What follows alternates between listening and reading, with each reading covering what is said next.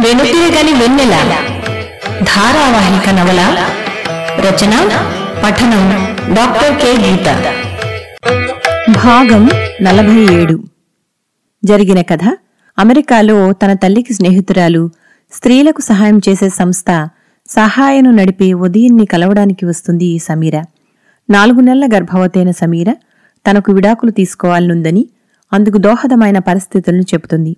ఉదయిని తన్మయి కథ చెబుతాను విన్నాక ఆలోచించుకోమని చెబుతుంది సమీరతో. చుట్టాల పెళ్ళిలో కలుసుకున్న తన్మయి శేఖర్లకు పెద్దవాళ్ళ అనుమతితో పెళ్ళి జరుగుతుంది. పెళ్ళైన మరుక్షణం నుంచే శేఖర్ అసలు స్వరూపం బయటపడుతుంది. మొదటి సంవత్సరంలోనే అబ్బాయి పుడతాడు. కష్టం మీద తన్మయి యూనివర్సిటీలో ఎంఏ పాస్ అవుతుంది. తన్మయి ఆశయాల్ని భరించలేని శేఖర్ గొడవ చేసి ఇంట్లో నుంచి వెళ్ళిపోయి విడాకుల నోటీసు పంపుతాడు. తన్మయి కష్టపడి జేఆర్ఎఫ్ సాధిస్తుంది. ఎన్నో రోజులు పోరాడి చివరికి శేఖర్కు తనే విడాకులిస్తుంది హైదరాబాద్కు దగ్గర్లో తన్మయికి లెక్చరర్గా ఉద్యోగం వస్తుంది. చిన్ననాటి స్నేహితుడు ప్రభు అనుకోకుండా మళ్ళీ ఎదురవుతాడు. విశాఖపట్నం నుంచి తిరిగొచ్చిన మర్నాడంతా ఆదివారం వస్తున్నాను అన్న ప్రభు మాటలే చెవును తిరుగుతూ ఉన్నాయి. అతనికి తన గురించి ఏం తెలుసని? చిన్నప్పుడెప్పుడో తనతో కలిసి చదువుకున్నాడు. ఇన్నేళ్ళ తర్వాత తను ఒంటరిగా జీవితాన్ని ఈదడాన్ని ప్రత్యక్షంగా చూస్తున్నాడు. ఈ మధ్య అసలేం జరిగిందో ఎందుకు తను ఒంటరిగా ఉండాల్సి వస్తుందో అతనెప్పుడూ అడిగి తెలుసుకునే ప్రయత్నం చేయలేదు. మరి అది అతని సంస్కారమో ఆసక్తి రాహిత్యమో కొంతైనా ఊహించి ఉంటాడనేది వాస్తవం. కాని ఏం ఊహించుకుంటున్నాడనేది ఆలోచించడం ఇష్టం లేదు. ప్రభు రాగానే ఖరాఖండిగా అదే అడిగేసింది తన్మయి. ఏం తెలియాలి? అని తిరుగు ప్రశ్న వేశాడు. నా గతం గురించి అంటూ చెప్పబోతున్న తన్మయిని మధ్యలోనే ఆపుతూ నాకు తెలుసుకోవాల్సిన అవసరం లేదు అన్నాడు. అంటే తెలుసుకోవాలని ఆసక్తి లేదా? ఇష్టం లేదా? అంది రెట్టిస్తూ. అవసరం లేదు అంటున్నాను అన్నాడు స్థిరంగా ఒత్తి పలుకుతూ. అయినా నాకు చెప్పాల్సిన అవసరం ఉంది. నేను ఎన్ని బాధలు పడ్డానో తెలిస్తే నువ్వు నా వెంట ఇలా పడవు. ఇప్పుడిప్పుడే నా హృదయం కాస్త కాస్తగా కోలుకుంటుంది. నేను దేనికి సిద్ధంగా లేను అంది తన్మయి. మాటల్లో అతన్ని ఏకవచన ప్రయోగం చేసిందన్న విషయం చప్పున గుర్తుకొచ్చి మీరు అంది సర్దుకుంటూ. వద్దు నువ్వు అనే అనుతను అన్నాడు గద్గదికంగా. చప్పున అతని వైపు ఆరాధనగా చూసి వెంటనే కళ్ళు దించుకుంది. తనకి ఆ పిలుపు ఎంతిష్టమో అతనికి అర్థమైనట్లు తను నీకు చెప్పాలనిపిస్తే చెప్పు అలాగైనా నీ బాధ తగ్గుతుందేమో అన్నాడు ఎదురుగా గోడకి చేరబడి కూర్చుంటూ. తన్మయి జీవితంలోని ఒక్కొక్క అధ్యాయము మెల్లిగా చెప్తూ ఉండగా తన కళ్ళలోకే చూస్తూ వినసాగాడు. అలా చివరికి నా జీవితం ఈ ఊరికి చేరింది అని తన్మయి ముగించగానే శభాష్ తను నీ గాథ వింటున్నంతసేపు నాకు నచ్చినదేమిటంటే ఒక్క కన్నీటి బొట్టు కూడా రాలకుండా నువ్వు ధైర్యంగా చెప్పిన విధానం. అంతటి దారుణ జీవితాన్ని అవలేలగా దాటి రాగలిగిన నీ స్థైర్యానికి జోహార్లు. ఐ అడ్మైర్ యూ అని ఒక్క క్షణం ఆగి ఊపిరి తీసుకుని మనం పెళ్ళి చేసుకుందాం అన్నాడు స్థిరంగా. తన్మయి అదిరిపడింది. పెళ్ళి అనే మాటే తనకు చేదు జ్ఞాపకం. ఒక్కసారిగా దుఃఖం చుట్టుముట్టింది. అయ్యో నేను నీకు దుఃఖం తెప్పిస్తున్నానా? అన్నాడు ఆదుర్దాగా దగ్గరికి జరిగి. వద్దు ప్రభు నా నుంచి దూరంగా వెళ్ళిపో అంది కళ్ళనీళ్ళతో అతని నుంచి దూరంగా జరుగుతూ. ఎందుకు వెళ్ళాలి? అన్నాడు మొండిగా. తన దగ్గర సరైన సమాధానం లేదని తన్మయికి తెలుసు. ఎందుకంటే నా మనసు ఇంకా కోలుకోలేదు. ఎప్పటికి కోలుకుంటుందో తెలీదు. పైగా నాతో జీవనం వల్ల నీ జీవితము మొలగడం నాకిష్టం లేదు. నువ్వు నా గాథ విన్న ఆవేశంలో నా మీద జాలితో పెళ్ళి చేసుకోవాలని అనుకుంటున్నావు. పైగా మనిద్దరి కుటుంబాలు హర్షించవు ఒప్పుకోవు. ఇవన్నీ నాకు సుతరాము ఇష్టం లేవు. నిరంతరం పోరాడి అలసిపోయాను. ఇక నా వల్ల కాదు. దయచేసి నన్ను వదిలి ఇప్పుడే వెళ్ళిపో అంది రెండు చేతులు ఎత్తి నమస్కరిస్తూ. నేనేదో ఆవేశంలో నిన్ను పెళ్ళి చేసుకుంటానని అనుకుంటున్నావు కదూ? ఇదంతా ఆవేశం కాదు. నిజమని నన్నెలా నిరూపించమంటావు? అన్నాడు మరింత స్థిరంగా. అయినా నా గురించి మాత్రమే నువ్వు ఆలోచిస్తున్నావు. బాబు మాటేమిటి? అంది తీక్షణంగా. వాడు నీ శరీరంలో భాగం. వాడు నీతో సమానం నాకు అన్నాడు అంతే తీక్షణంగా.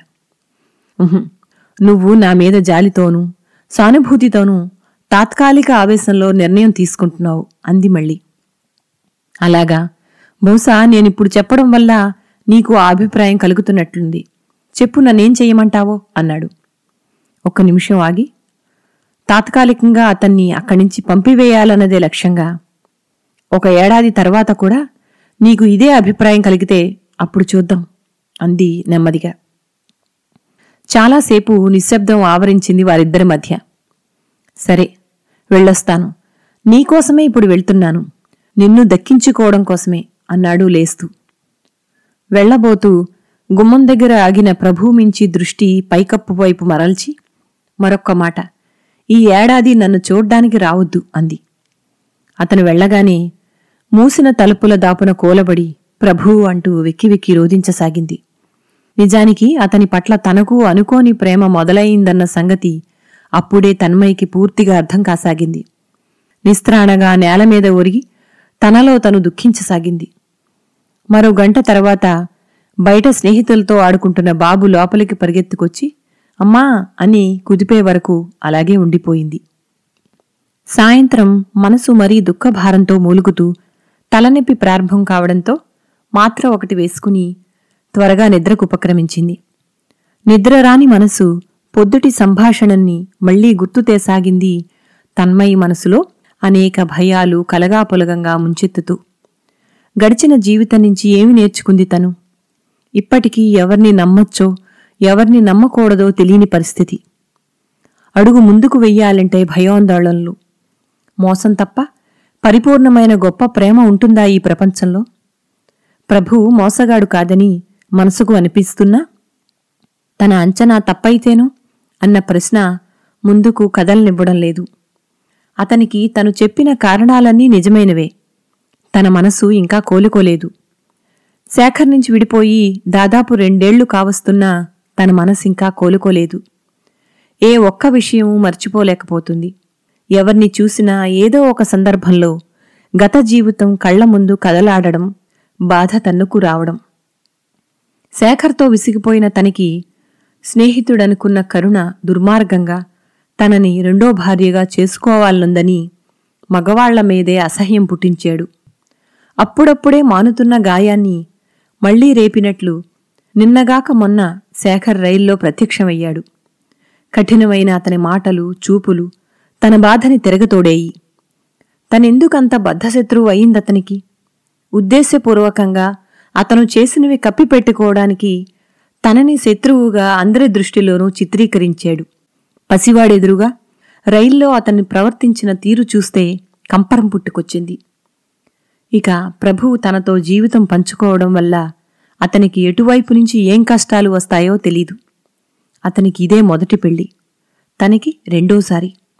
ఈ విషయం అతన్ని భవిష్యత్తులో ఎప్పుడైనా బాధించొచ్చు. అతను తన గాథ విన్న ఆవేశంలో జాలితో మాట్లాడుతున్నాడు. తన పట్ల సానుభూతితో అతను తన్ని పెళ్ళి చేసుకోవడం తనకి సుతరామో ఇష్టం లేదు. ఆవేశంలో తీసుకున్న నిర్ణయాలు ఎంతకాలం నిలబడతాయో తెలీదు. తీరా చేసుకున్న కొద్ది నాళ్ళలో అతనికి తను వద్దనిపిస్తే ఇక ఇరువైపులా తల్లిదండ్రులు బంధువులు ఎవరూ ఈ నిర్ణయాన్ని ఒప్పుకోరు. అతనికి తనకి ఇరువైపులా కుటుంబాలు ఆర్థిక పరిస్థితులు కులాలు మతాలు ఎందులోనూ సారూప్యత లేదు. వీటన్నిటినీ మించి తను డైవర్సీ పిల్లాడి తల్లి. ఇన్నిటిని ఎదుర్కొని తామిద్దరూ ఎవరినైనా ఒప్పించడం అన్నవి జరిగే పని కాదు. తామిద్దరూ అనుకుంటే సరిపోదు. ఇరువైపులా ఉన్నవాళ్ళంతా ఒప్పుకోవాలి. అది జరిగే పని కానప్పుడు ఇటువంటి ఆశలు పెంచుకోకపోవడమే మంచిది. ఇక తనకి ఇలా ఒంటరి జీవితం రాసిపెట్టి ఉంది. ఎవరూ తన జీవితాన్ని సరిదిద్దలేరు ఇంతే. రాత్రంతా కలత నిద్రలో ఆలోచనలతో అటూ ఇటూ దొర్లుతూ అశాంతిగా గడిపింది తన్మయి. తెల్లారి కాలేజీకి వెళ్ళడానికి రెడీ అవుతుండగా ఏం మేడం అంతా మంచిగానే ఉన్నవా? అని పలకరించింది తాయిబా గుమ్మం దగ్గరికొచ్చి. అవునన్నట్లు తలూపింది తన్మయి. నిన్న రాత్రి ఏమో ఏడుస్తున్నట్టు శబ్దం ఎనొచ్చింది ఎవరో ఏమో అని మస్తు పరేషాన్ అయినా నువ్వైతే కాదు కదా? అంది. కాదన్నట్లు తలూపింది తన్మయ్యి ఎవరో ఏమో పాపం. అని నెట్టూచి సెలవల్ల బండి కోసరం. మెకానిక్ అచ్చిపోయిండు మేడం. మీరు తీసుకుంటారా? వేరేళ్ళకి అమ్ముకోవాలనా? అని అడిగిండు. నాకు తెలవదని చెప్పిన అంది. అని నిట్టూర్చింది తన్మయ్యి దారంట ఎవరు పిల్లల్ని బళ్ళ మీద ఎక్కించుకుని వెళుతున్నా ఆశగా చూస్తున్న బాబు ముఖం ఎప్పుడూ గమనిస్తూనే ఉంది. నాకు నాన్న లేకపోవడం వల్ల నేనెప్పుడూ బండి మీద వెళ్ళలేకపోయాను అని వాడు బాధపడుతున్నాడేమో అని కూడా అనిపిస్తుంది.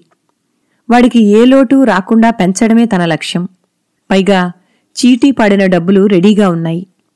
ఇక ఆలోచన అనవసరం అని తోచింది తన్మయ్యకి. కాలేజీకి వెళ్ళే త్రోవలో బ్యాంకుకు వెళ్ళి డబ్బులు డ్రా చేసింది. మెకానికు మధ్యాహ్నం బండి పట్టుకొచ్చి ఇచ్చాడు. ఆ సాయంత్రం ఇంటికి బండి వేసుకొచ్చింది.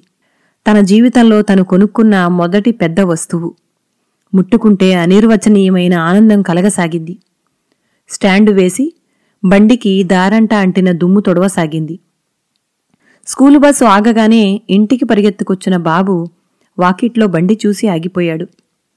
బండి మనదేనా అమ్మా? మనదేనా?